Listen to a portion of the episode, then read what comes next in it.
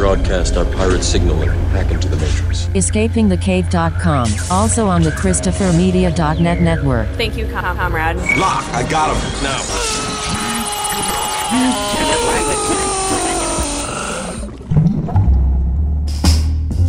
Out of Toddzilla Files, and welcome to another episode of Escaping the Cave. I'm your cordial host, Todd. Hi. Happy Halloween week. you know, I've decided something. I'm giving you plenty of notice here. Next year, I'm either going to throw, attend, or be on the planning committee for a trigger treat party. Not trick. Oh no, I didn't say trick or treat. Trigger treat. I know a lot of you know what this is already. I'm usually late to the party. I'm not hip, partially because I hardly ever leave the house. But I did find out this week that there is a thing called a trigger treat party where you go dressed up intentionally to trigger as many social justice warrior whiners as you possibly can. I love this idea. I have not dressed up for Halloween since 1992, since the Daddy Bush administration. I went as the Pope with a bullet hole in his forehead, blood everywhere. It was great. I worked at a bar down in Indiana, got a lot of, I think, appropriate attention for that costume. Anyway, haven't done it. I will next year. If we can put this together, if we can put this together, and you are all cordially invited, whether or not I let you know where it's at is another story, but you are all cordially invited. We're going to have a great time offend lots of social justice warriors. I will start putting this fucker together in two, three weeks. I'll, I'll start on Black Friday. I will have the best Halloween costume ever put together. As long as it offends every social justice warrior in the state of Michigan in the process. God, gay Hitler? What do you think? Think that would work? transgender Hitler, fat transgender Native American Hitler. How, how about that? Oh, I have ideas. I have lots of ideas. Why does it always start with Hitler, though? It seems a little cliche to me. All right, one other thing I want to tell you about before we get into the episode today is uh, I want to remind you to check your subscriptions uh, make sure you are subscribed. That is, if you want to keep getting these audio masterpieces hand delivered to you for free each and every time I upload one.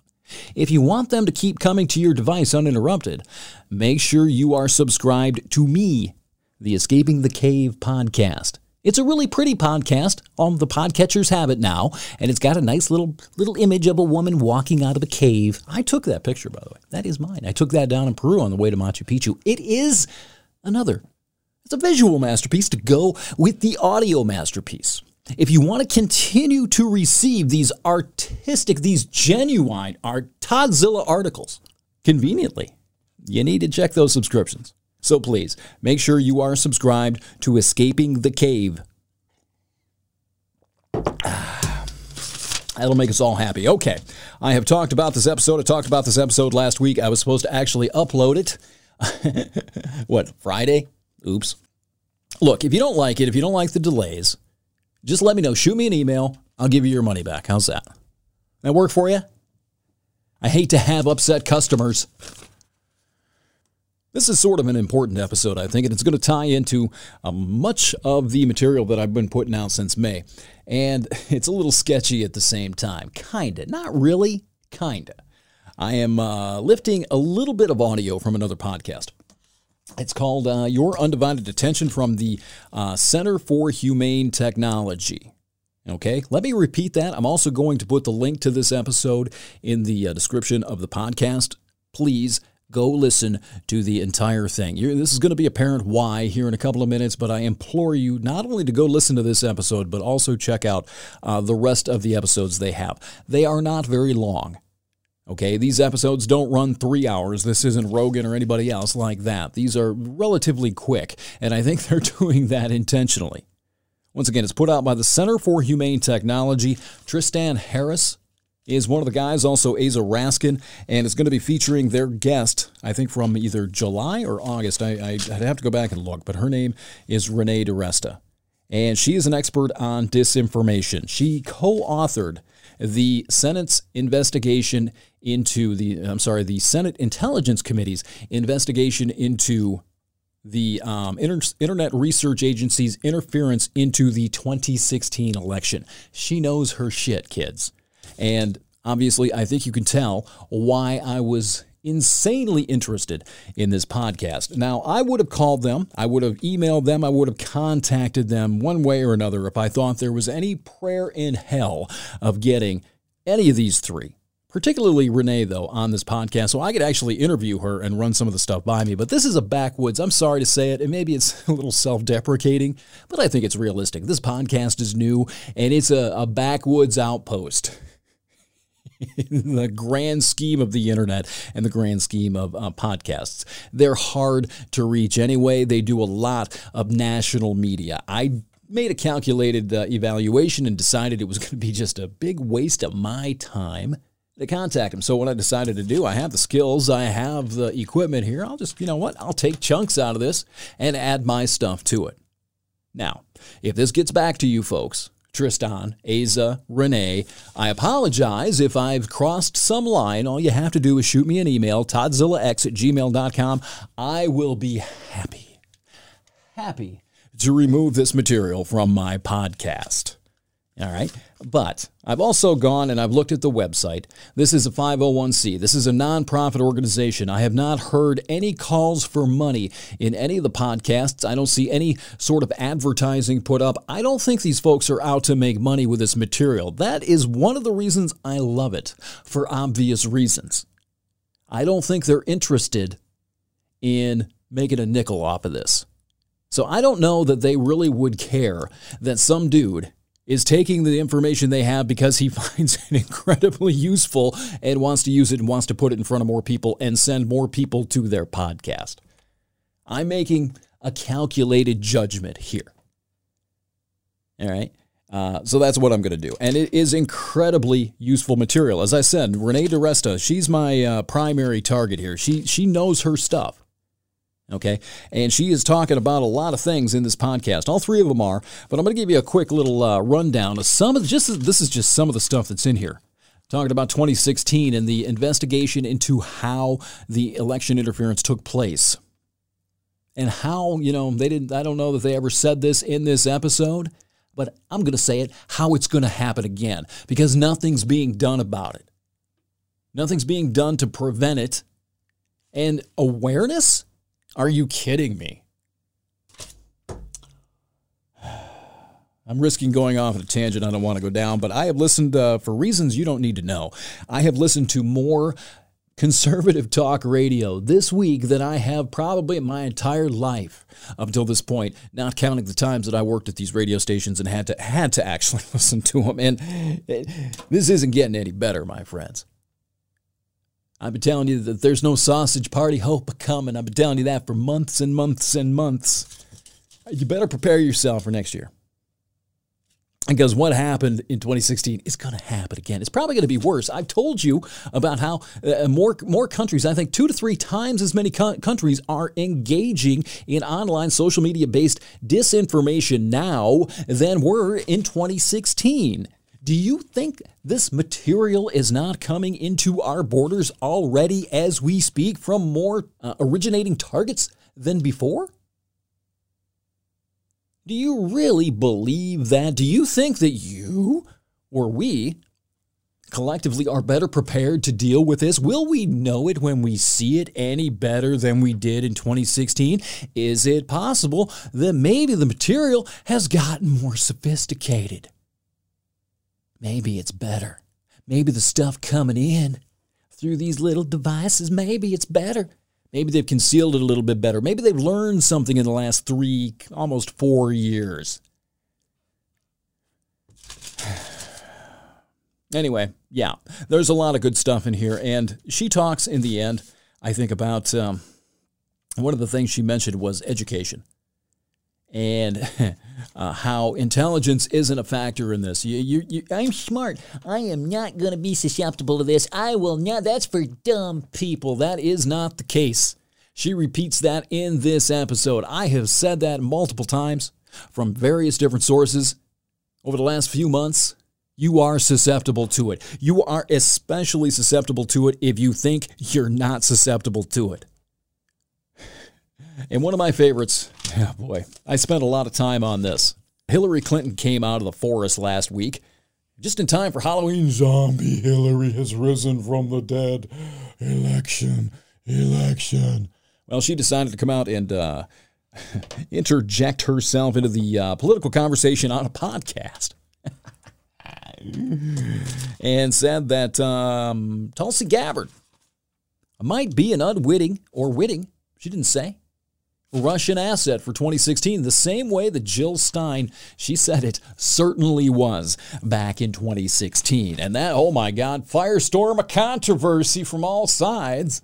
Oh, you can't say that about the candidate, blah, blah, blah, blah, blah, blah, blah, blah. She was eviscerated for this. I'm going to defend Hillary Clinton here in this episode. And I'm going to use a lot of the material that they were talking about in this episode a couple of months ago. And I'm going to add a lot to it as well.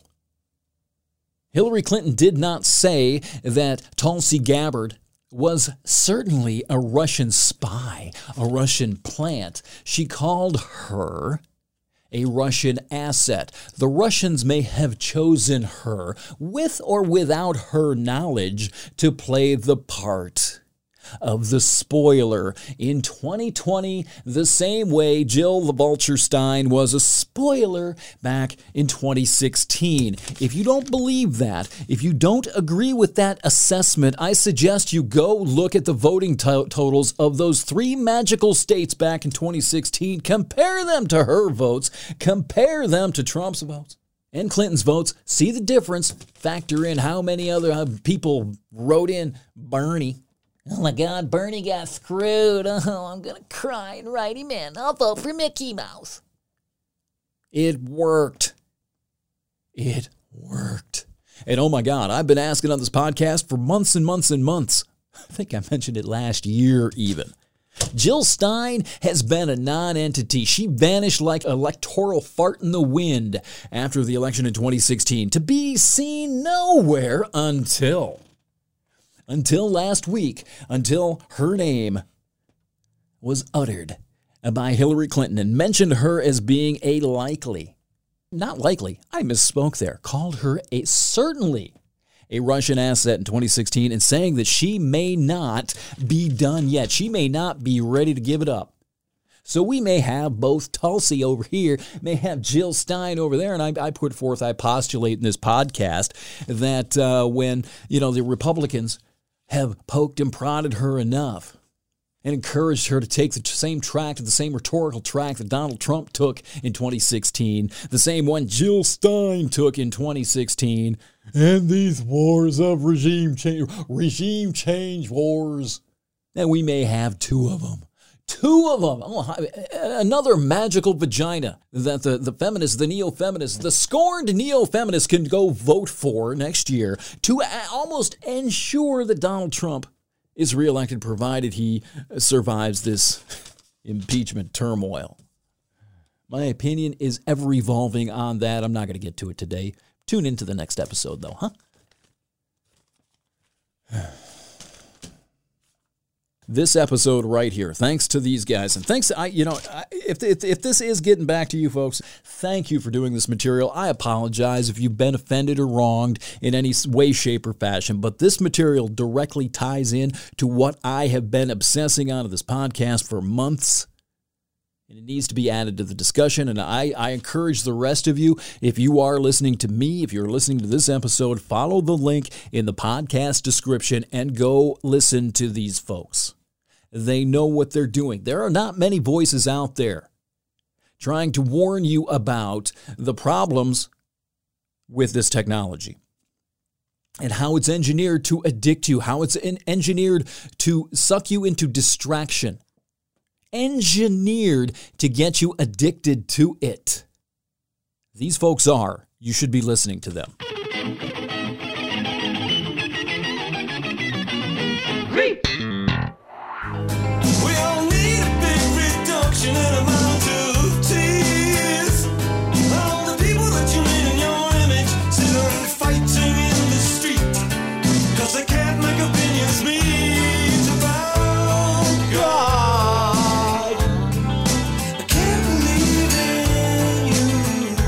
Disclosure, it's uh, right around 12 hours later now.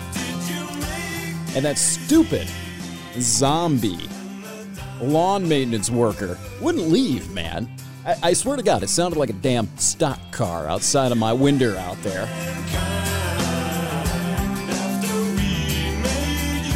They didn't make a fucking lawn guy in his image, that's for sure.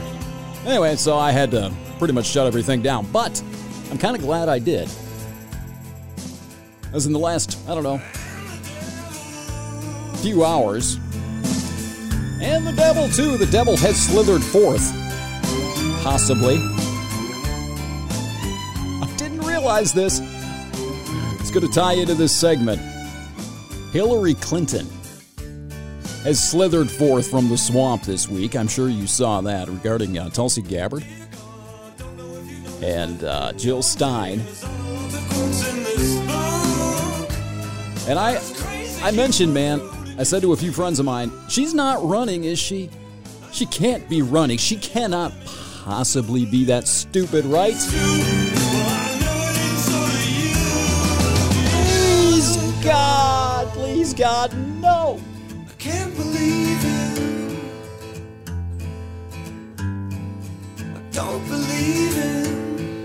You, if Hillary runs, there's no way, right?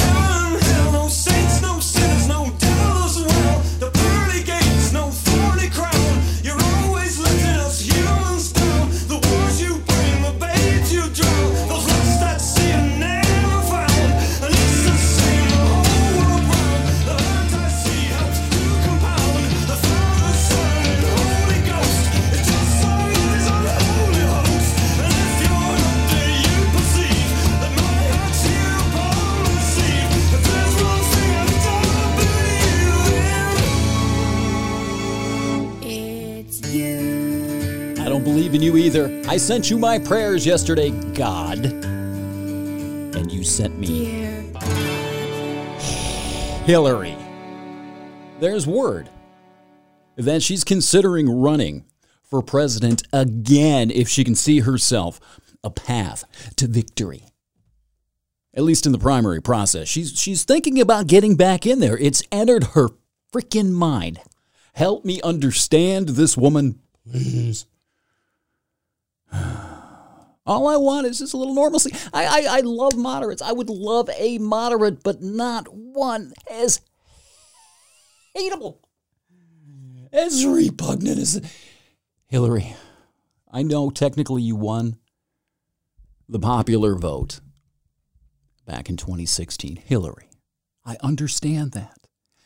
You won the popular vote by, by 3 million votes. That sounds like a lot. It's not.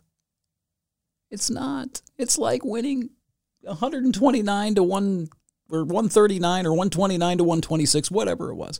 It's a really slim margin against Donald Trump. Against Donald Trump. No one likes you. I doubt Chelsea even likes you. When she says she loves you, Hillary, I don't think she does. I think she's afraid of you.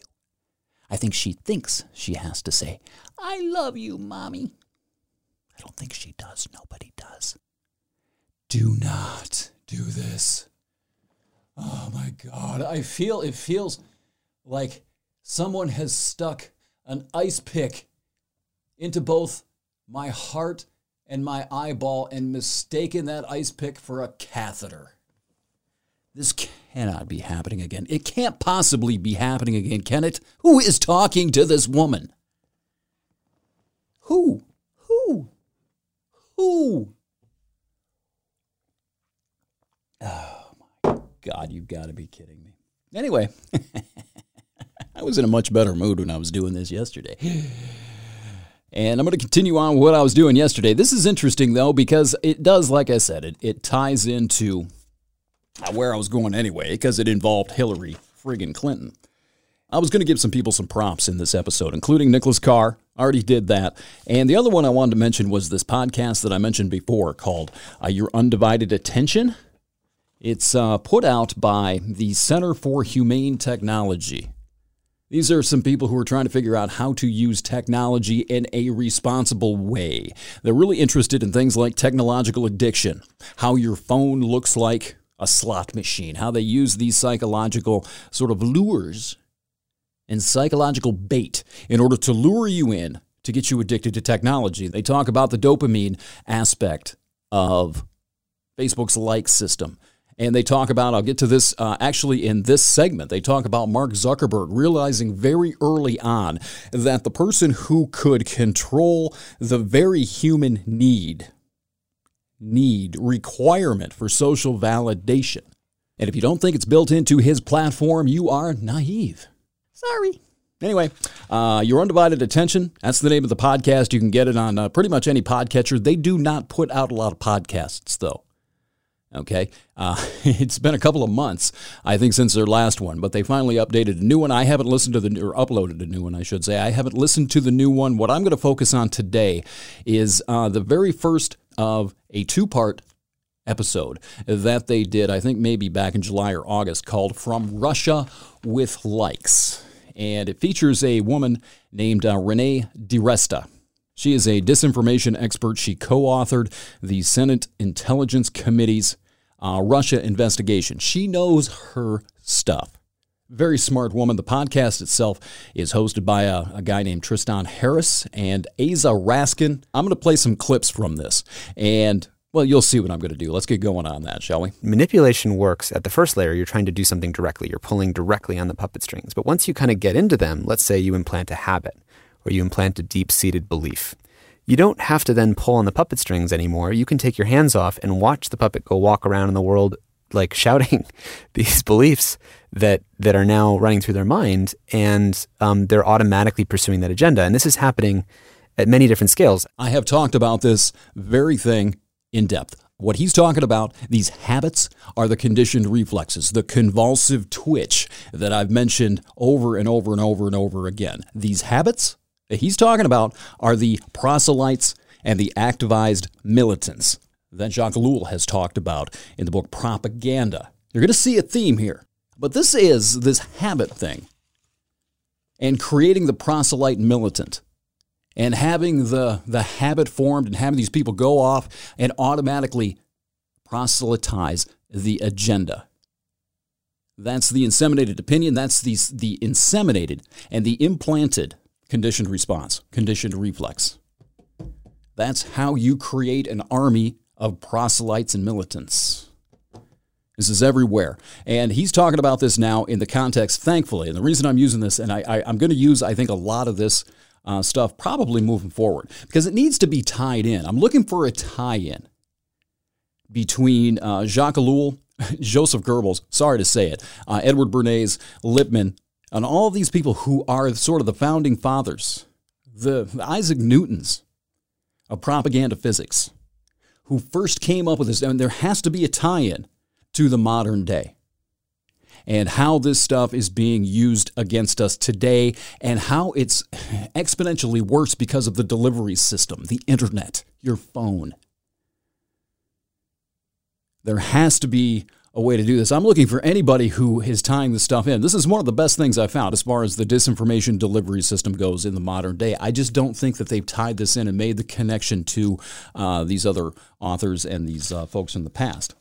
And when you're talking about this conditioned reflex, these habits that are being formed online, what they're doing, I think, is they're making these people, making these folks think that they're either a uh, disciple or, or a messiah themselves, heading off into cyberspace in the virtual world, into the matrix, saving people from themselves, or, or saving the poor, innocent folks from these evil bastards on the other side. There's a very messianic aspect to this. I will save you from either yourself or these people, right? A passionate proselyte fueled by maniacal, maniacal moral certitude because in his mind he can change the world just by taking action. Just by the reaction, the convulsive twitch with the power of the propaganda, his propaganda, his activism, right? It's the righteousness of this implanted Inseminated moral certitude I've talked about. Moral certitude of implanted righteousness. uh, the implanted conditioned response of sectarian fanaticism, the habit. You've got these people running around automatically doing your work for you. Thanks for pointing that out, boys. Oh, there's more. a lot of what we saw with Russia was the building up of tribes, and and they they do that not by making you hate other people, but by making you have very strong points of view about your identity and and your identity as a member of this group. So for black women, for the the content targeting black women, a lot of it was just focused on family, what it, what it means to be a black woman in America, aspirational uh, black marriages, uh, black fatherhood was a, a really big theme. Some and these of are that Russian was trolls couched- pushing Yeah, yeah, yeah, on absolutely. black fatherhood. Yeah, there's black hair, a lot of uh, beauty, fashion. Um, So black into- don't crack was a you know, which is a sort of um, phrase that I would I would reach out to um, to to black women researchers who study trolls. Also, my data set was NDA'd, so I could not send them the memes. But I would say like, so what do you know about this hashtag? Uh, because this is not content that I am regularly pushed as a white woman. Uh, so I wanted to get some sense of like, is this something that they made up or is this something that they appropriated from actual black culture pages? And what we would see as we got more and more into the data set over this was a six month study or so, eight month study, ways in which they were just taking and repurposing hashtags and phrases and memes and visuals including that real black women had posted themselves. So this is my Tumblr account with my picture of me, and then they would take that and they would share it and they would say, um, you know, look at this queen or something. And so one of the reasons the data set's not public actually is because there are so many images of people in there, real people. Real people. And that's because they would put their pictures on Tumblr or they would put up their photos and then the, um, th- that content was seen as something that could be appropriated.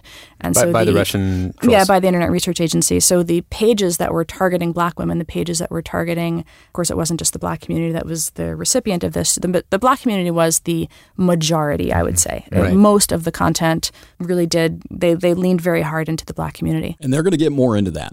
They're going to they're going to show you here in a couple of minutes in the next segment I think how they actually use this. But this is the partitioning that I talked about in one of the episodes uh, quite a ways back, probably in May or June. They cordon us off into these groups. And I noticed this. This is one of the very first things. Tooting my horn here, sure. But I noticed this back in 2014. The disinformation campaign that I picked out on Facebook as I was sort of lurking through these, um, these Facebook groups and these pages. One of which that just sticks out in my head, right off the top of my head, was the Proud White Americans page. It sounds identical to what she's talking about, except directed at white people. It didn't really probably start as a political thing right in the beginning, but they get their army together. They sort of draft and recruit the army based on identity, based on a a, a, a self perception of who we are collectively as this group, but they don't prop they don't use a political propaganda right off the bat. They gather you together into a community, into a community, bind you together with some sense of commonality, and then comes the propaganda, the disinformation, the agitation later on. And some of you are probably pretty astute. You know exactly where this is going. Let's catch the rest of the class up, shall we? We're not saying something about like, oh, they got duped or something like No, that. It's not not, at this at all. all. It's No, no, actually no. just they're playing to pride and identity. You would Yes. never know. I mean, we see images all the time of different kinds of pride, but they. So why did they? and they go did the after- same thing with the conf- with Southerners actually. Uh-huh. So the narratives about the Confederacy were not they were not rooted in hate. It was like we are proud descendants of this group of people who fought this war, and this is our flag. And so it was very much like a rally around that pride. It was very rarely was it positioned in opposition. This is identity politics. And I'm sorry, conservatives, when people on the left tell you that you play the identity politics card as well, or you are susceptible to it, they're absolutely right. It may be a natural reaction to being, I don't know, feeling like you're under attack somehow, or something like that. Maybe seeing somebody else engage in identity politics triggers in you and your group uh, the urge to congregate in your own tribe, your own identity politics clan, whatever. This is how it's being used. This is how it's being put together. She used the example of black folks early on in the segment before this one, and then she used the Confederate people. Right? These are the same things. These are the same techniques. And this is what they're talking about. In, in 2016, part of the goal was just simple agitation, divisiveness, getting us at each other's throats. So we separate them off. Let's put this group over here. We can put a cage around this group over here. And then we can go over and talk to these guys and tell them how those guys just hate them and they're bastards and they're oppressors. Oh, and then we'll run over to the, these, these guys that we were just calling oppressors and we're going to say, hey, you know what they're doing to you over there? They began to position it strongly in opposition when the Confederate monuments were coming down. And then even then that framing was about your identity. This is an attack on your identity. This is hmm. a this is an affront to you as a southerner. They had a nuanced view of how the right operated too in the sense that pages targeting older people leaned more into narratives of um, security, Ronald Reagan, lots of images of flags. Just imagine the history of Russia pushing Ronald Reagan memes. It's, it's I know there's irony there. um, the younger leaning Russian stuff was much more of like the kind of snarky.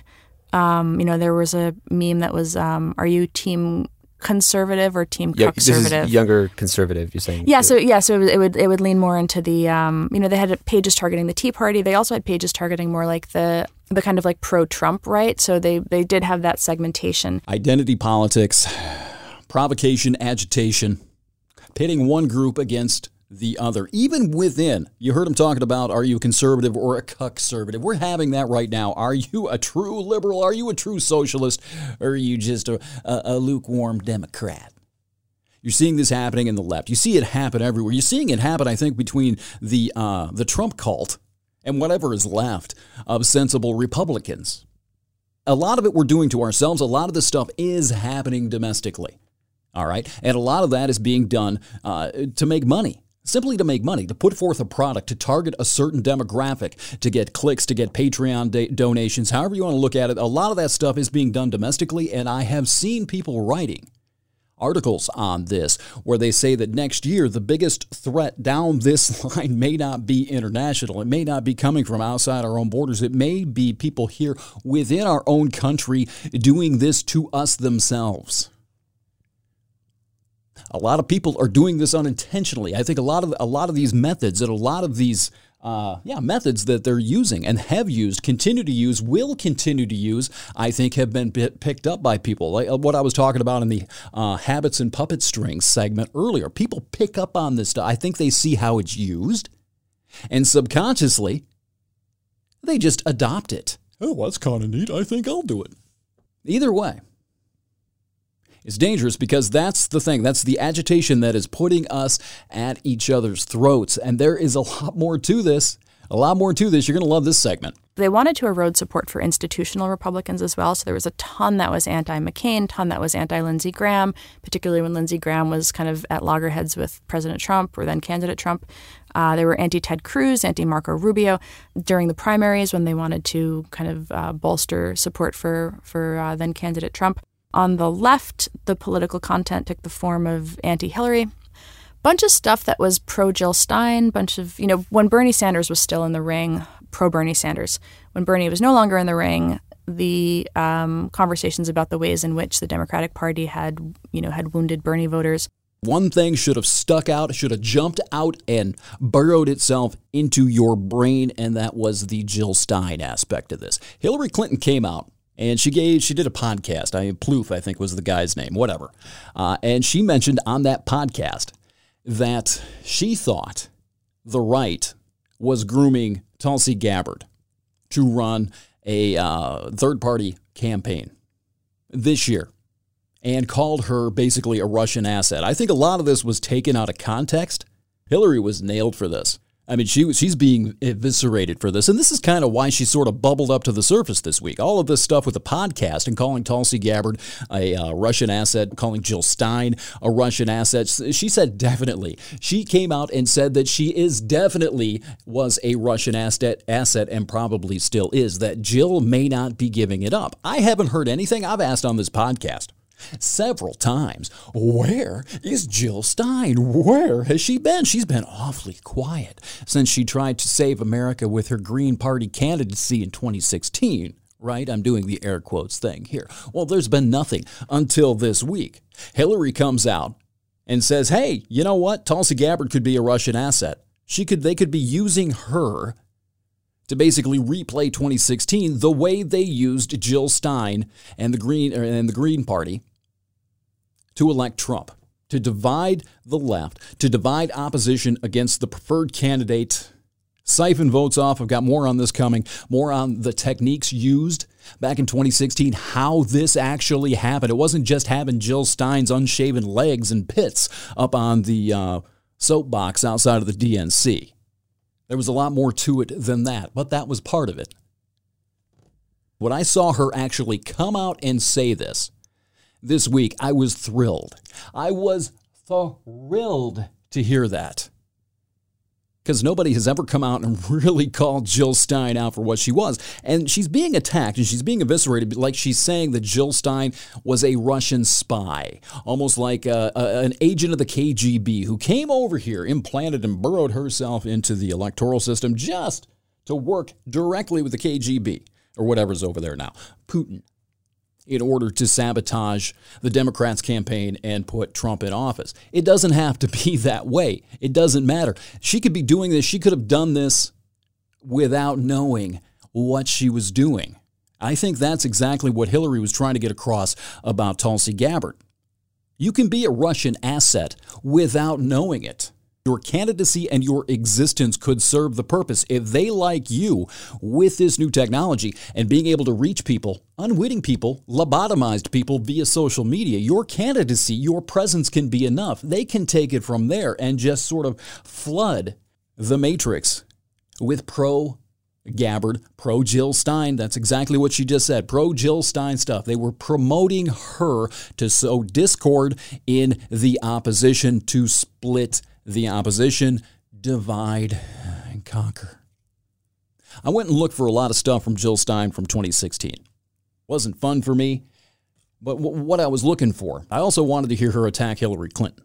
Because I remember that, calling her a warmonger and all this. She's almost completely here. Let me let me just play a little bit. This is this is Tulsi Gabbard. Regime change wars. Here's Jill Stein. Regime change wars. Regime change wars. Regime change wars. Regime change wars. The very same rhetoric is coming out of Tulsi Gabbard's mouth now that was coming out of Jill Stein's mouth back in 2016. Regime change wars. Regime change wars. Not only that, she's attacking Hillary Clinton and mainstream Democrats.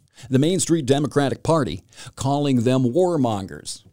Tools of the corporate state. Oh, there's so much more. Not only is Tulsi channeling Jill Stein from 2016, she's also now channeling Donald Trump, trying to hijack his fake news narrative. We'll get to that in a minute, but first let me play the entire clip of uh, Hillary, okay? In case you haven't heard this, it's great. I'm not making any predictions, but I think they've got their eye on somebody who's currently in the Democratic primary and are grooming her to be the third party candidate. She's the favorite of the Russians.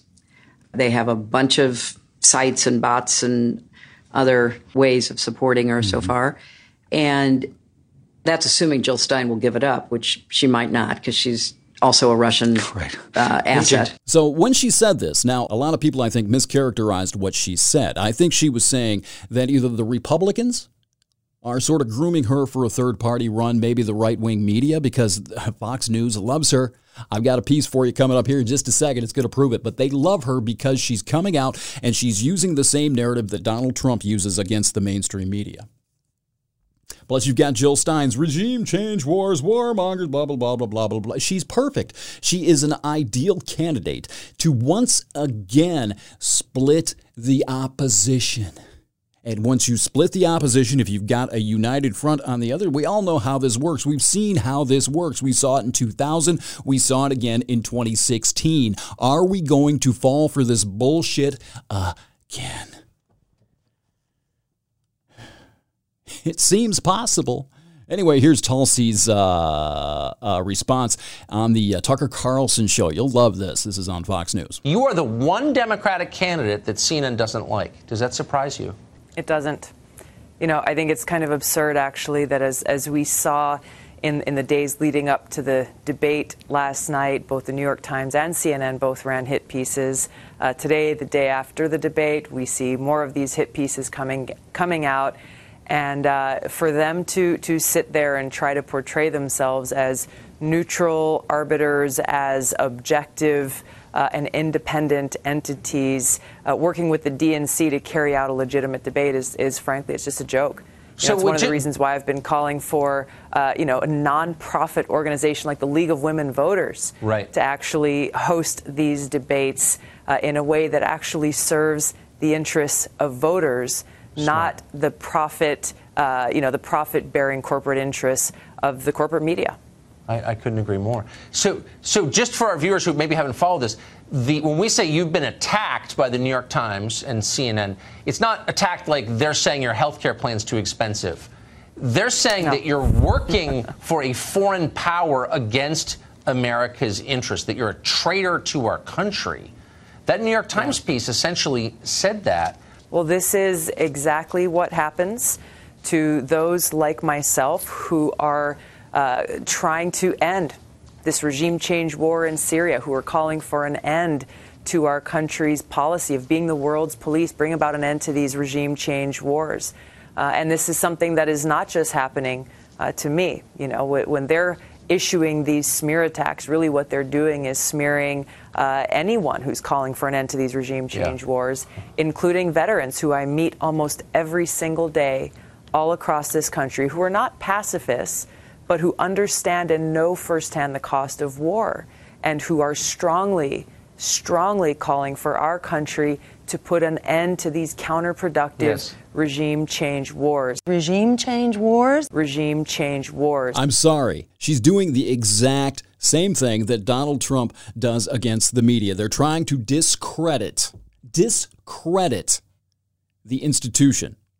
She's using the same tactic, the same fake news tactic against both the DNC, the Democratic National Committee, and the mainstream media that Donald Trump uses. He used, I think he, he tried the same thing against the Republican institution. I, I'd have to go back and look at this. I want, I don't want to go back and listen to too many of his speeches just simply for my own psychological health, but I think he was doing a lot of the same things to the RNC back in 2016. The institution doesn't want me. I'm too much of an outsider, blah, blah, blah, blah, blah.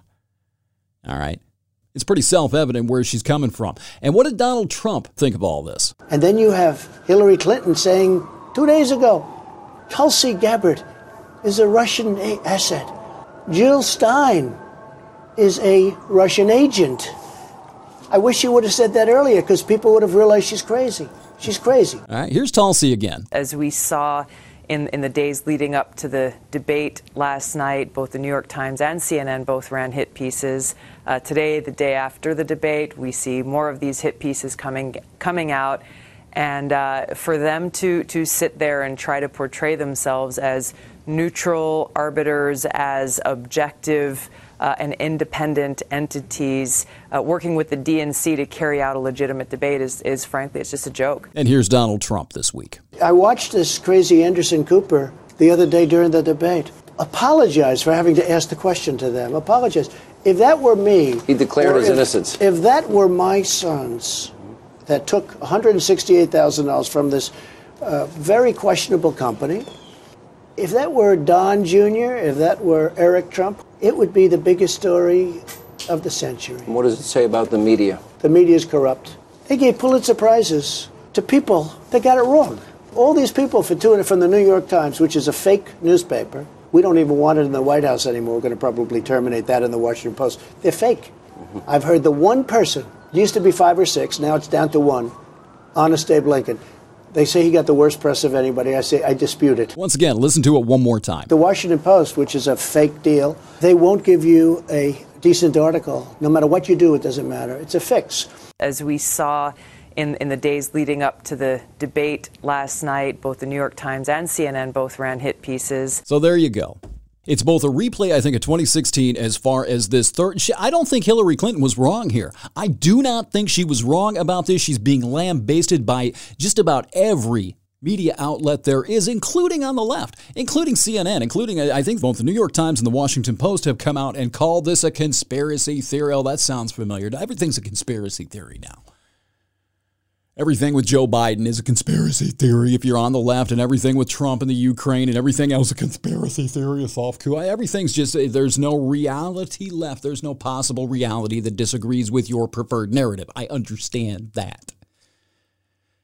But Tulsi Gabbard, whether she means to or not, she is on the verge of playing the exact same role that uh, Jill Stein played in 2016. That of the spoiler. Her rhetoric sounds an awful lot like she wants to break away from the Democratic Party because she's not doing very well. She's not really gaining any traction within the Democratic Party. Maybe this will give her a boost this week. I don't know. Could be. But she's also invoking Bernie Sanders the same way, the same way Jill Stein invoked Bernie Sanders and the DNC corruption, how they're they're loading the system away from poor Bernie back in 2016. That's that's why you should vote for me. That's why you should come over here and abandon the two-party system even though even though the way the government and the electoral system is set up you're required to get 270 electoral votes because we see we have the electoral college. Maybe we should, maybe we shouldn't. There's the should, should, should, should, should. The truth is what is. What should be is fucking fantasy. Terrible lie somebody gave the people long, long, long ago. Maybe we shouldn't have to get 270 electoral votes to be elected president, but you see, we do. Jill, the best you can do, Jill, is to siphon enough electoral votes away where there's nobody gets to 270. Nobody gets to 270 at all. And then we send all this crap back to the House of Representatives and then nobody elects anything. That's the best you can hope for, Jill. That's the best you can hope for, Tulsi. More realistically, what you're going to accomplish is taking enough votes away from actual Democrats, the actual opposition to Donald Trump, as things sit right now, taking actual votes away from the opposition and electing the man again. That's all you can hope for. Realistically, unless you're, you're existing off in unicorn land, that's all you can do. That's all you can hope to do. So, anyway, let's go back to the attacks on the media show. We're just getting started here, kids. Now, when you listen to this, okay, I don't hear a whole lot of lies in here. Okay, not a lot of just bold face lies. You remember what I mentioned about Joseph Goebbels, how he said that the best propaganda does not lie. The best propaganda takes the truth and spins it. It's also a whole section I have yet to get to in Jacques Ellul's book about propaganda and truth. This is all rooted in real grievances. Like Right. there is some truth to a lot of this, and that's what makes it insidious because because the the the hardest thing to respond to is always yes, but we hold this point of view. Who Right. cares if the Russians said it because we hold this point of view also. This is one of the very first things. When I was listening to this podcast the first time, I was almost screaming at it. I don't think, I don't get the impression anyway that they understand that classic propaganda, coming from its organic roots, has always understood, at least the good stuff has always understood, that the best propaganda comes from truth. This strikes me as close to. I don't know if they're meaning to do this, and I don't want to judge her. She's obviously a lot more educated than I am about a lot of this. So I don't want to, you know, throw myself out on the plank too far. But it doesn't sound to me like she understands this. It sounds like there's at least maybe uh, she's giving the impression that the, maybe there's a misinterpretation of what propaganda is, or it could be that she comes from a disinformation background and doesn't understand that just bold, naked propaganda uses truth to manipulate people. I do not know. Let's keep going. you're deepening a sense of an identity that someone already holds Mhm. right so when you're Right. when you're looking at that, that original ad targeting if they're targeting an ad for a christian page they're targeting it to people who are receptive to that point of view already because they're christians and that is a perfectly normal thing to be and if you are a christian might you wanna, should want yeah, to also find christian Christians or content exactly whatever. or and the same thing with if you are a muslim that same thing if you are a southerner and you want to find your you know your texas pride page. I mean i'm a new yorker i have new york pride right? So there's no Right. a, that that um, sense of who you are your identity your place in the world. You find people who share that identity you deepen that affiliation and then you add on the propaganda layer. Yeah. then you add on the call to action. The call to action, the conditioned response, proselytes and militants. One of the biggest themes throughout this book, Propaganda by Jacques Ellul, one of the biggest themes is the call to action.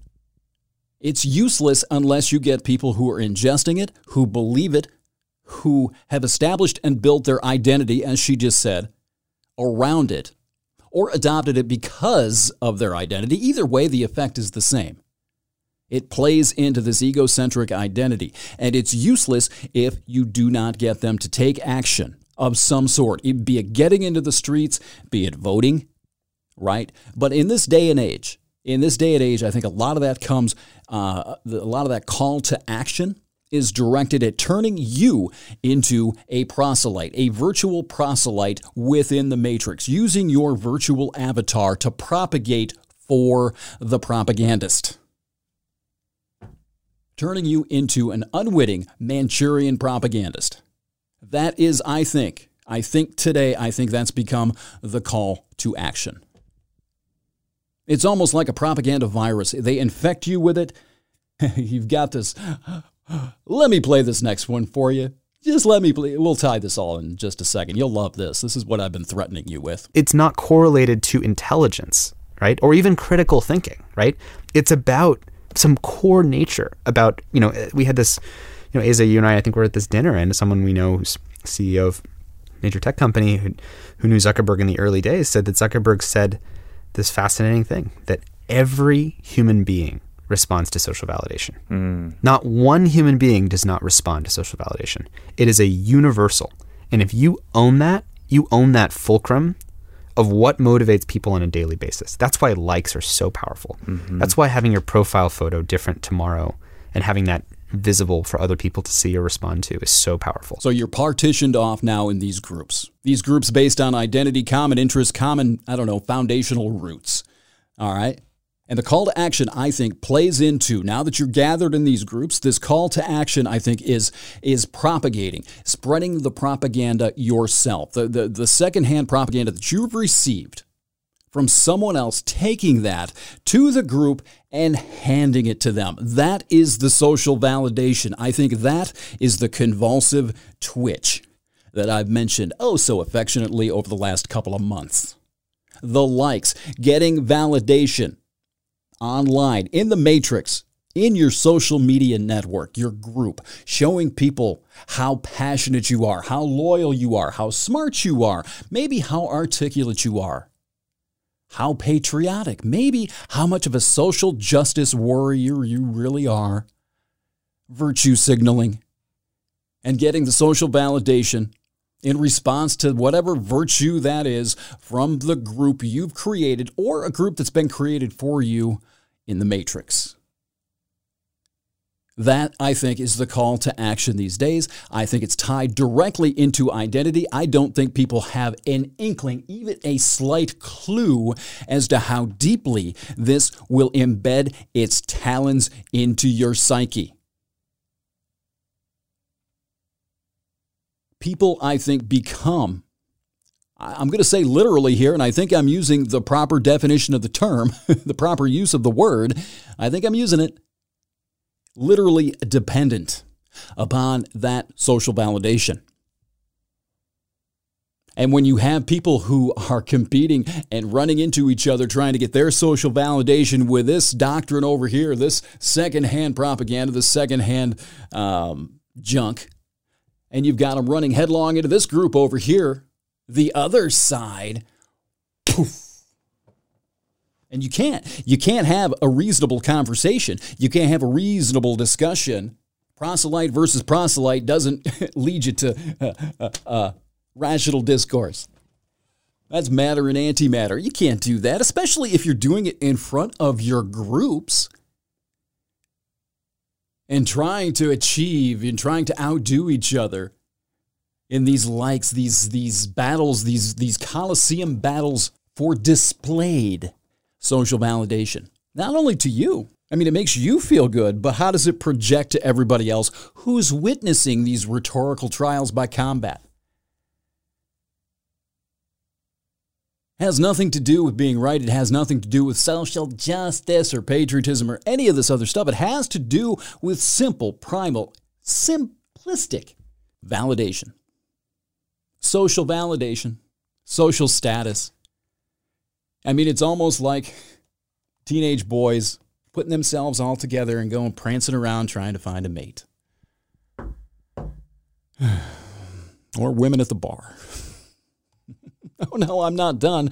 Let's return back to 2016, shall we? But one thing that was very interesting was in the week leading up to the election, the content targeting the right was all about anger. Mm. It was phenomenally angry. It was, um, we need to get ready to have an armed insurrection if Hillary steals the election. It was, we have to vote to stick it to the elites. You know, it was constant anger. It was just constant anger to drive people to go take an action, go vote, go vote, go vote. Not even go vote because we love President Trump so much. It was go vote because she can't win.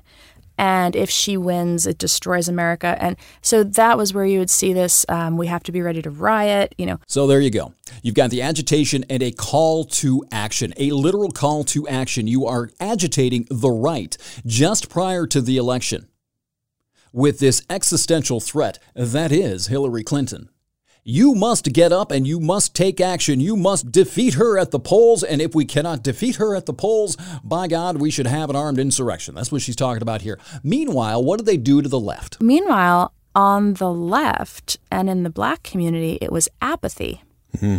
So it wasn't anger at all, actually. It was just, why would we get out of bed for this? This Mm. isn't for us. Did you have an example an they were posting photos of like cute black families or something like that during it was election still week? It was sort of into. They, they've posted a lot of inspirational stories about um, like black youths in particular, Mm. and, and and that was that was always framed. Actually, I mean, I loved reading them. I thought it was great. Like as you know, as somebody who was reading these stories as I was going, saying like, oh, that's an interesting story. I hadn't heard about that. It was being framed as like th- this is the narrative the media doesn't want you to see. That sounds familiar, doesn't it? I remember this distinctly. The the uh, the the narrative the media doesn't want you to to see. We're going to come right back to that. But I remember this distinctly back in 2016. I remember the agitation. I, I talked to a lot of people about the agitation on the right. The revolutionary, not revolutionary, it wasn't revolutionary. It was more down the line of just uh, repelling this insurrection or creating an insurrection if she should win.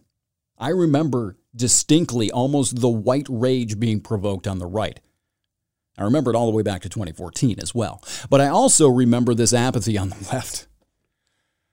Almost like, oh, I can't believe this is happening. Oh my God. Oh, oh well.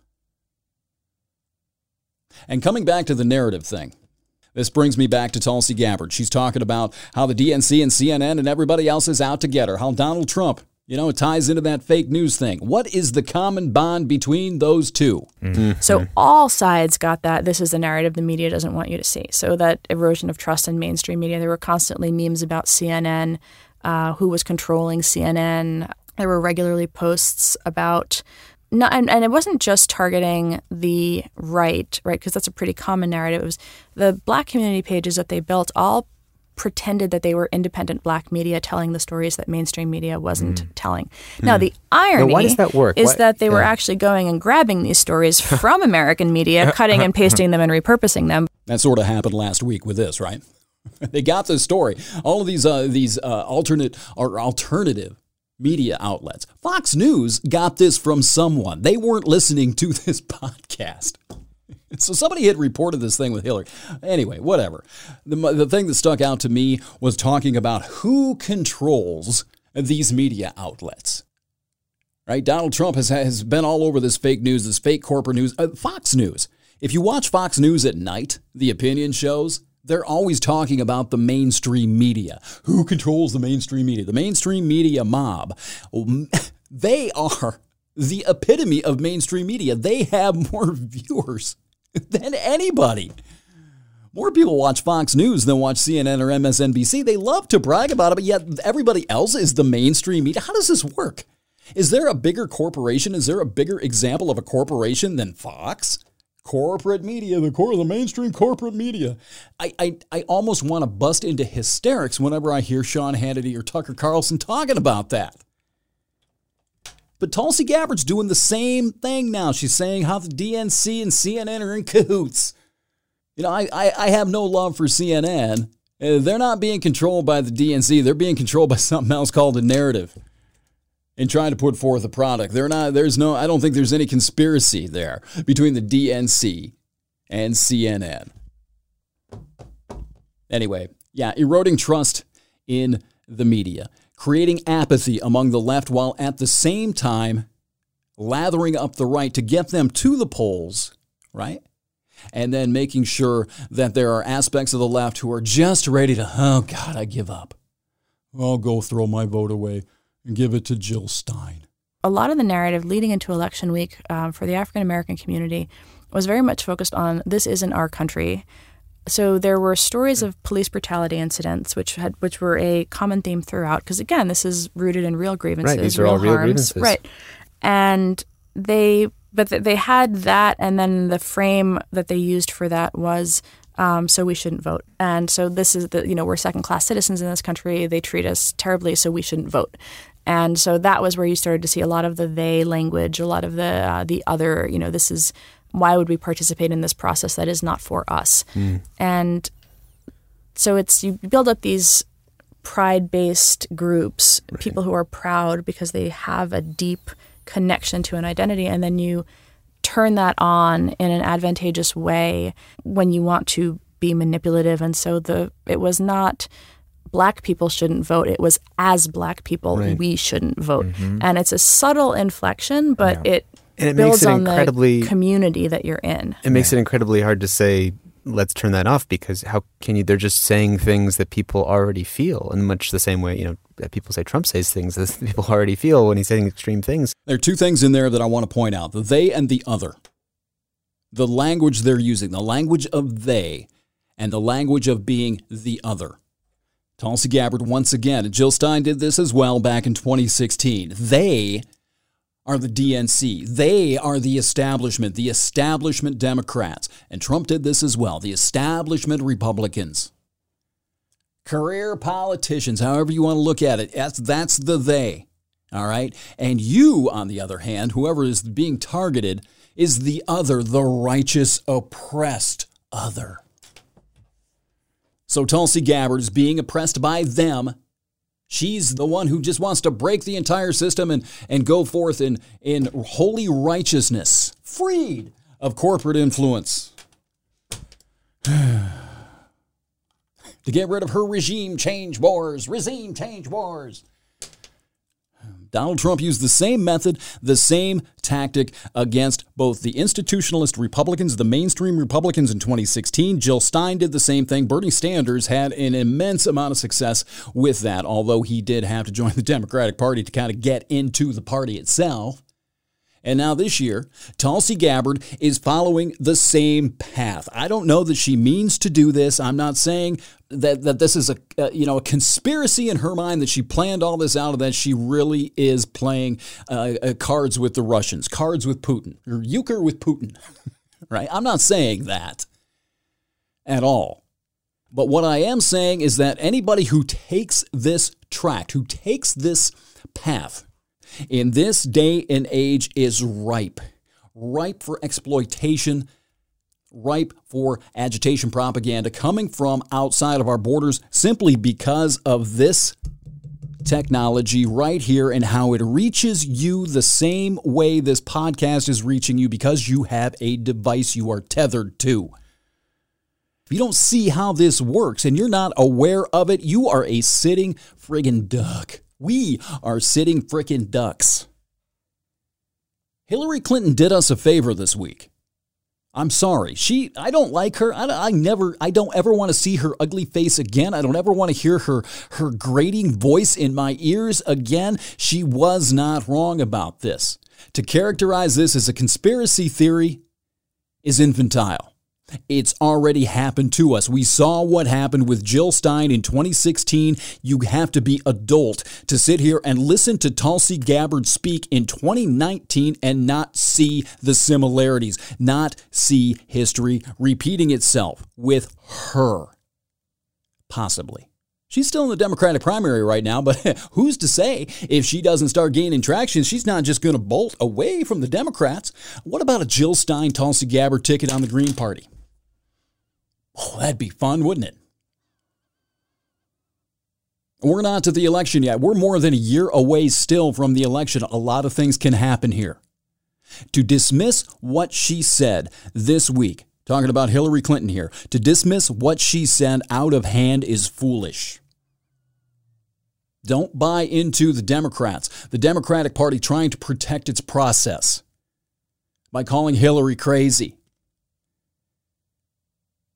I mean, they can't have that, right? They can't have a, a Russian asset within their own primary process, can they? Well, that would look bad. Give an awful lot of ammunition to uh, Republicans, especially Donald Trump. You're talking about me? Look at you. You got a you got a Russian asset in your in your midst. You can't have that shit. And he's eating this up, man. It- it- to, to watch him defend Tulsi Gabbard, to watch him defend all of that. Be careful here. Be careful of too many determinations as far as what Hillary Clinton said about Tulsi and definitely, definitely about the Vulture Stein from 2016. There's too many creepy things about that. But once you start eroding trust in the media, once you start eroding trust in the media, what do you do? I mean, who are you left with? What are you left with? The RNC and the DNC, the Green Party?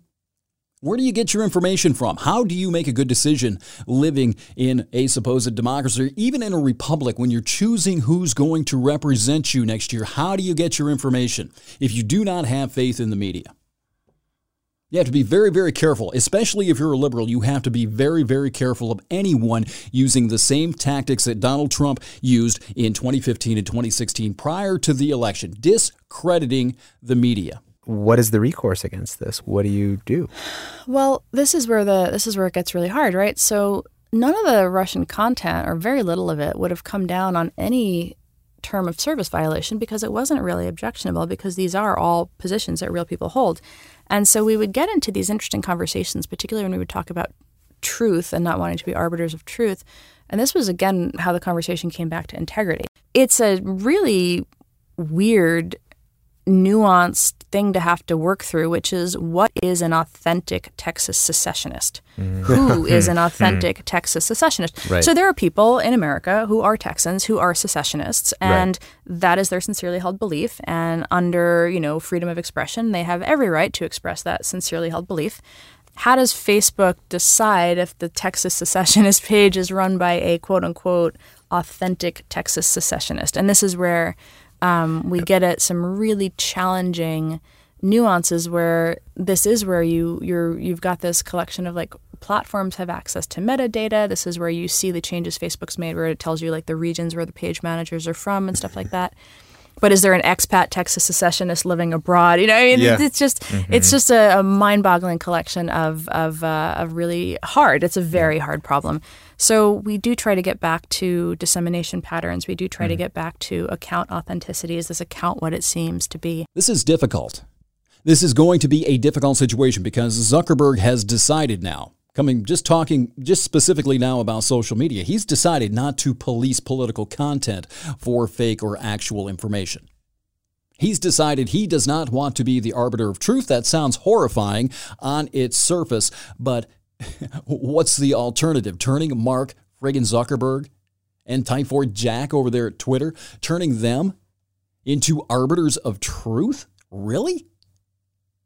He, he has he makes a comment here at the end of this uh, first episode where uh, one of these guys, one of the Aza or Tristan, says that this is like an autoimmune deficiency, an attack on the autoimmune system, right? And I wholeheartedly agree with that. And the solution, the only solution to this is education making people aware of it and having people willing to be made aware of it so they can arm themselves against this. Once there's not a market for it, then you can get rid of it.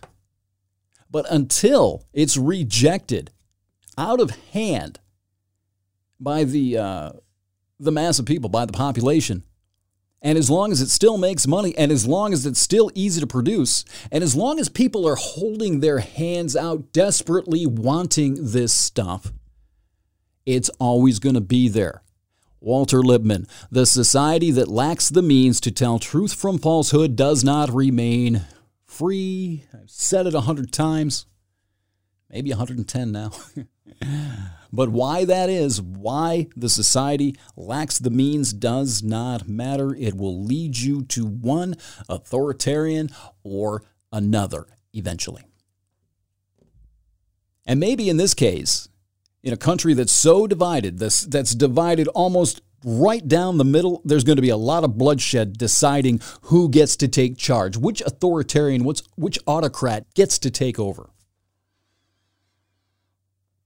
Pick your authoritarian wisely. So that's all I've got for this. There's more. There's a whole other episode of this. Uh, but that I thought really tied into a lot of what we were hearing from uh, Hillary Clinton, Donald Trump, Tulsi Gabbard, even Jill Stein came out of her vulture cave this week and decided to inject herself into uh, the discourse. And now there's reports that Hillary Clinton is talking about. Oh my God, I can't even fathom that. anyway, what, what is the solution here? What is the ultimate solution? Is there any kind of solution at all? I've talked a lot about disconnection, about unplugging and detaching yourself from these streams, getting out of the social media, at least the news and the propaganda stream, the back and forth. Not taking sides, not claiming a team, not wearing your Michigan or Michigan State sweater out into the political field.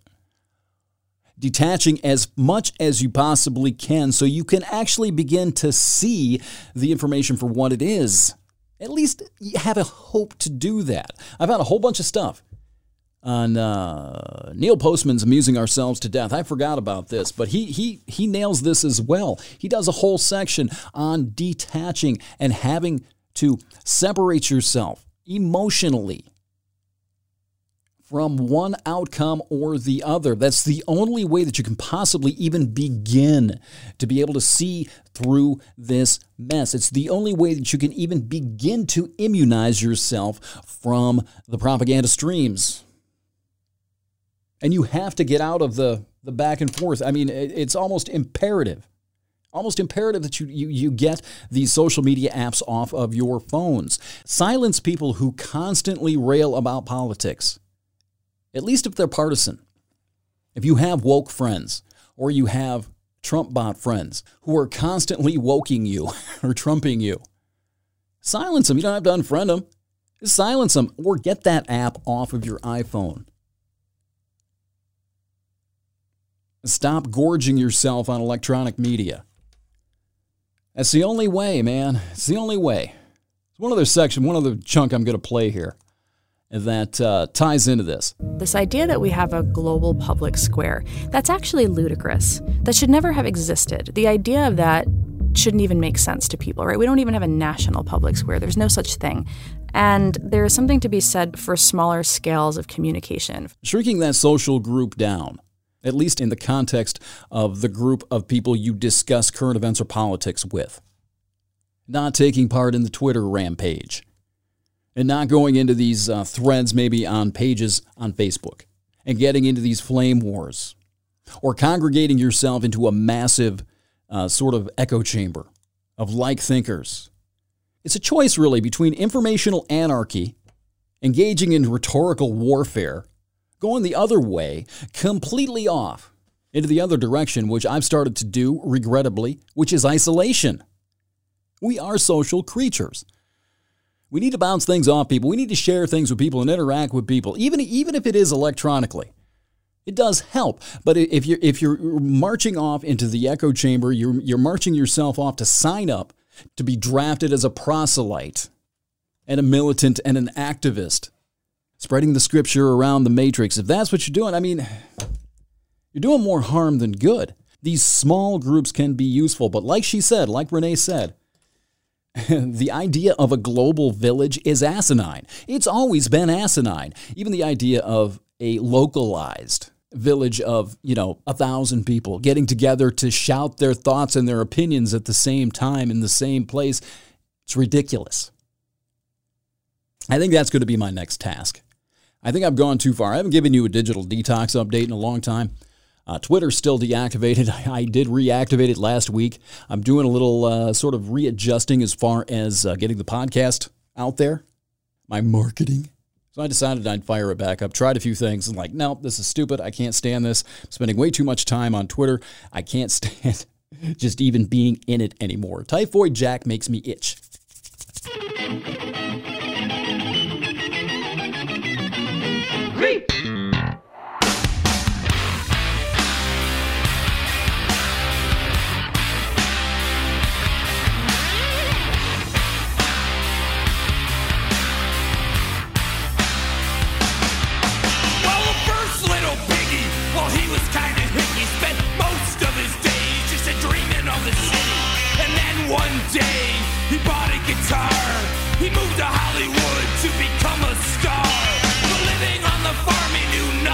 The city. Built his house out of straw, what a pity. Then one day, jamming on some chords, along came a wolf, knocking on his door. Little pig, little pig, let me in. By the hair of my chinny chin chin. Little pig, little pig, let me in. Not by the hair on your chinny chin chin.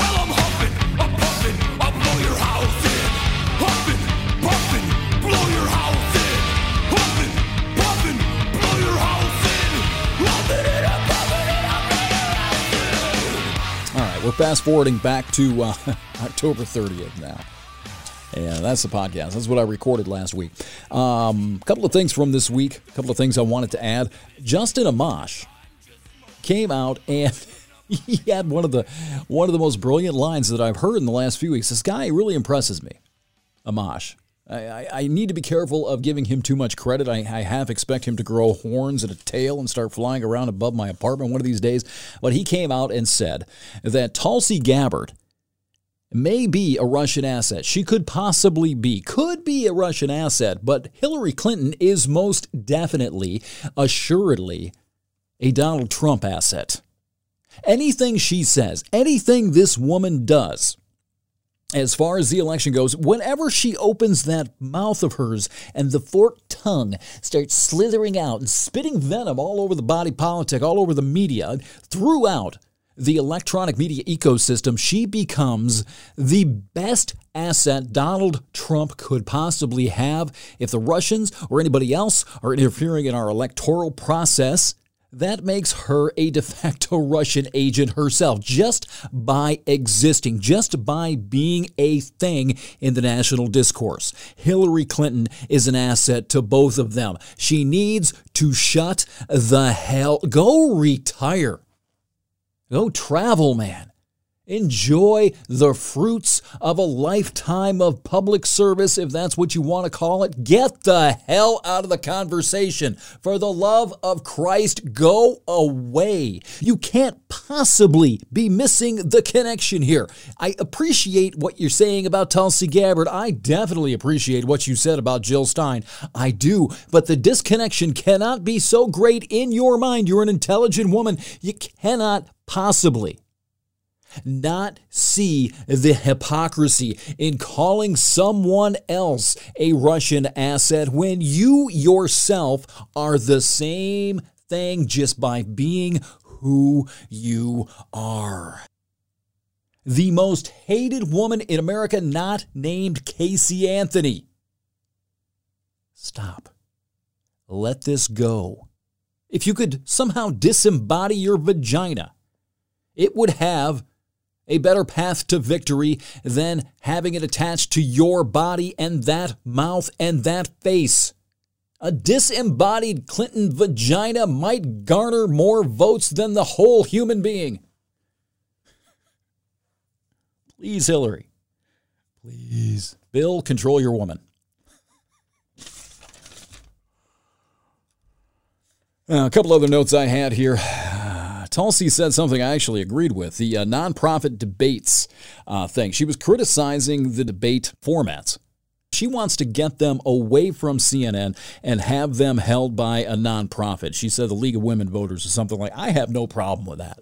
I agree with that. In fact, I would love to see CNN, Fox News, MSNBC, all of them taken out of the equation, even NPR, to have them all taken out of that. I don't know how we would get moderators.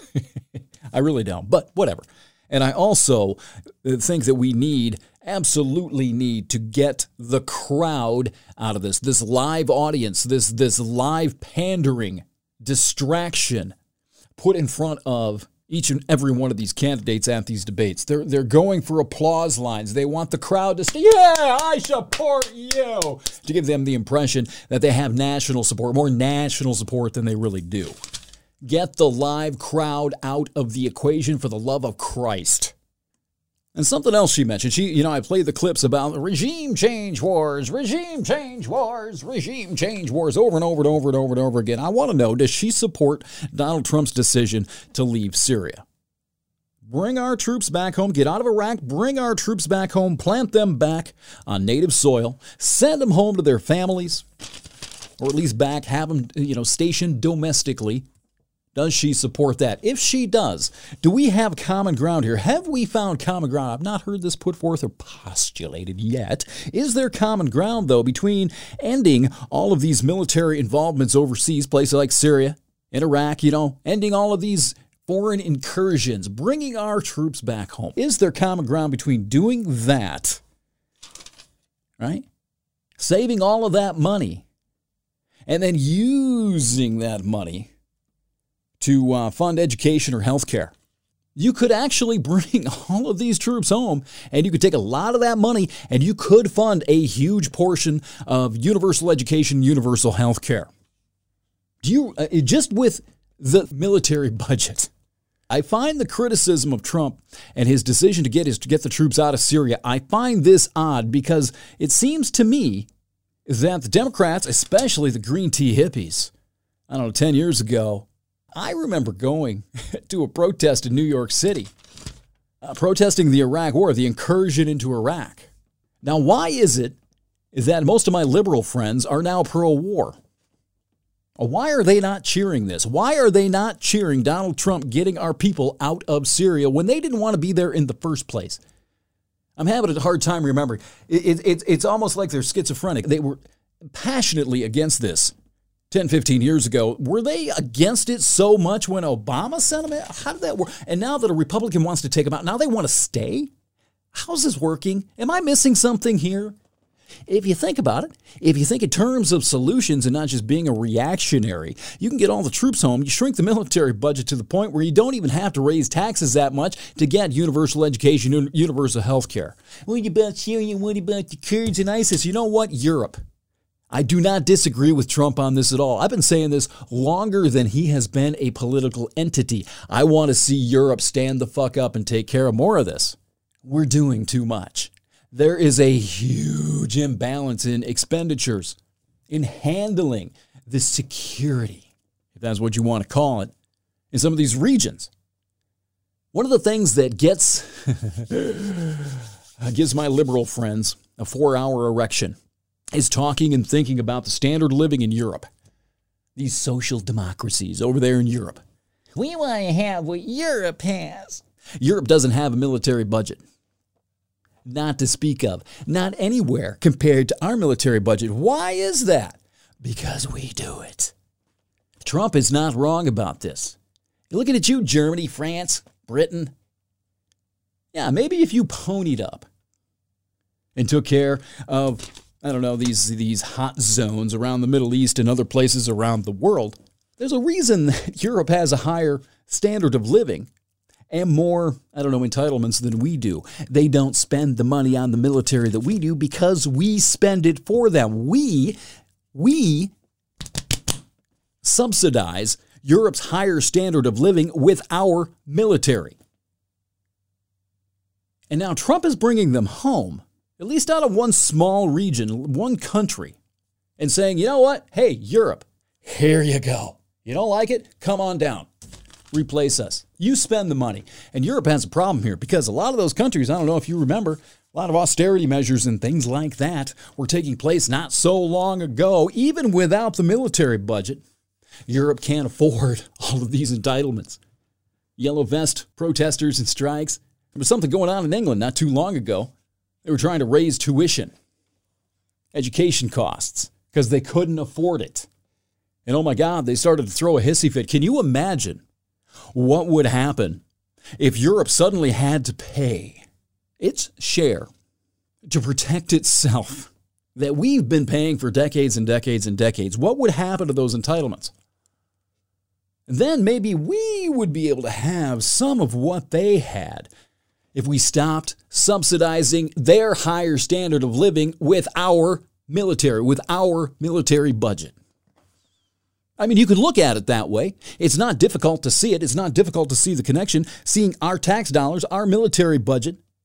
You don't even have to look at it like a military budget. All you got to do is look at it like, here you go, Germany. Here's your health care, Europe. If they had to defend themselves, if they had to go through a significant rearmament process to protect themselves uh, from whatever's whatever's gurgling forth out of the Middle East, or from Putin if he decides he wants to chug towards Poland, move toward Europe, because we're playing a lesser role, they would have to defend themselves. They would have to boost their military budget. What's going to happen to those those entitlements, the free health care and the free education? They can barely afford it now. Then we can bring our people home and maybe we can do something with healthcare. Maybe we can do something, not free education, but at least more subsidized education here for us. I do believe there is a common ground here. Let the rest of the world pay more of their share so we have more money without having to jack the tax rate through the roof to pay for things here. It's a thought, huh? What else I got? Oh, when they were talking in the podcast too about um, discrediting the media. So I was sitting here editing this today, and I uh, got to the part where they were talking about the media and how the uh, disinformation campaigns are working overtime to discredit the press here in the United States. I'm, I'm running into a block here because it would be really simple, real easy, real simplistic to get your head around this if the media wasn't making it so easy on them. No matter what you do, you can find an example to support the narrative that the media is corrupt. If you're a liberal, all you have to do is look at Fox News.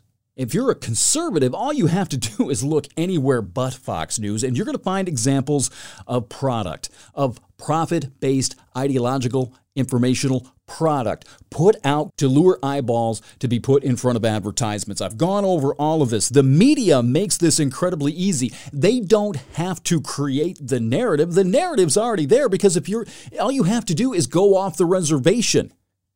Get out of the echo chamber, get out of the bubble, and you're going to see an example of this. Good luck fixing that. Good luck fixing the discrediting of the media. And people wonder why Trump has fertile ground for this message to resonate. Happens on the left as well. That's just as big of a problem as having any disinformation campaign target the credibility of the media, the media making it incredibly easy uh, for them to pull that off. And finally, education. Uh, I had a conversation with my girlfriend a couple of weeks ago. We went up to Detroit, had a couple hours in the car, got to talking about this stuff. And the only thing that's really going to be of any use, any solution moving forward, outside of abandoning uh, this new technology and, and, and cutting off access, instant, real time access, global access to your device. Just getting rid of the iPhones, going back to a flip phone or something like that, getting rid of Facebook, getting rid of Twitter, that's never going to happen. We don't regress. The national myth is not one of regression. Okay? The only thing that's going to work is education. And I mean, I'm talking about starting young. It's imperative now that at some point we start in public education, public schools, every school, that we teach media education to children young children. If cartoon advertisements are targeting them, if they're being targeted with commercials, they need to be educated about what advertising is, what propaganda is, how to be a more sophisticated media consumer, how to immunize themselves from childhood against this material. That is the only thing in the long term that's going to be a solution here. You've got to destroy the market for it. I don't know that that's possible. I, this may be a pie in the sky dream, but that's the only thing long term that's going to solve this problem. We're going to have this sort of informational access, if everybody on the globe is going to be able to access these devices in our pie, and this is only going to get worse moving forward, the technology is going to keep advancing, keep getting more complex. If that's the case, then education, being a more sophisticated informational consumer, has got to develop with it. Or we are going to be living in a, Huxleyan cage, probably before the end of my lifetime. Definitely before your kids are dead and gone. I don't know how to do that. And I don't know what to do about people who have already grown. I don't know that you can teach people this after a certain age. I really don't. I think people get set in their ways. I think it's I think it's going to be almost impossible to cut through that egocentric haze. It's like going into a church and forcing people to excommunicate themselves from their religion. How do you do that? Somebody's got to figure out a way to begin immunizing children against this if we're going to survive because the technology is going to overwhelm us at some point. The propaganda material is going to continue to evolve, get more sophisticated. Wait till the deepfakes hit. Have I even talked about deepfakes on this show as of yet? They terrify the shit out of me. I think in the next probably five years, there are going to be videos out there. You're not going to be able to tell the difference if this person said this or didn't, or if this actually happened or didn't. We got to figure out a way to immunize ourselves from this material, to understand, to be able to question the stuff that we're constantly being bombarded with. The problem is, is that's going to have a side effect on advertising. Because if you if you immunize and you sophisticate people against propaganda, you're also sophisticating them, if that's a word, against advertising. What happens to capitalism when advertising? So, oh. yeah, I keep coming back to it, man. There just may not be a good solution here at all.